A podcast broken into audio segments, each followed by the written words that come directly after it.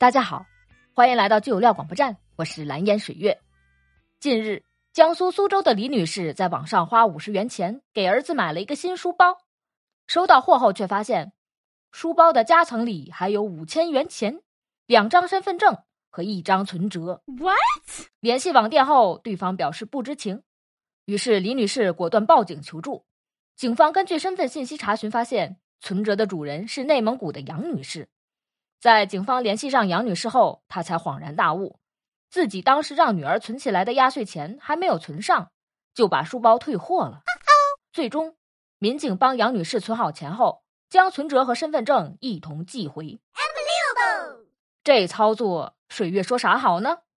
所以杨女士是用过了书包，然后退货了吗？李女士忙活了半天，才发现自己买了个二手包。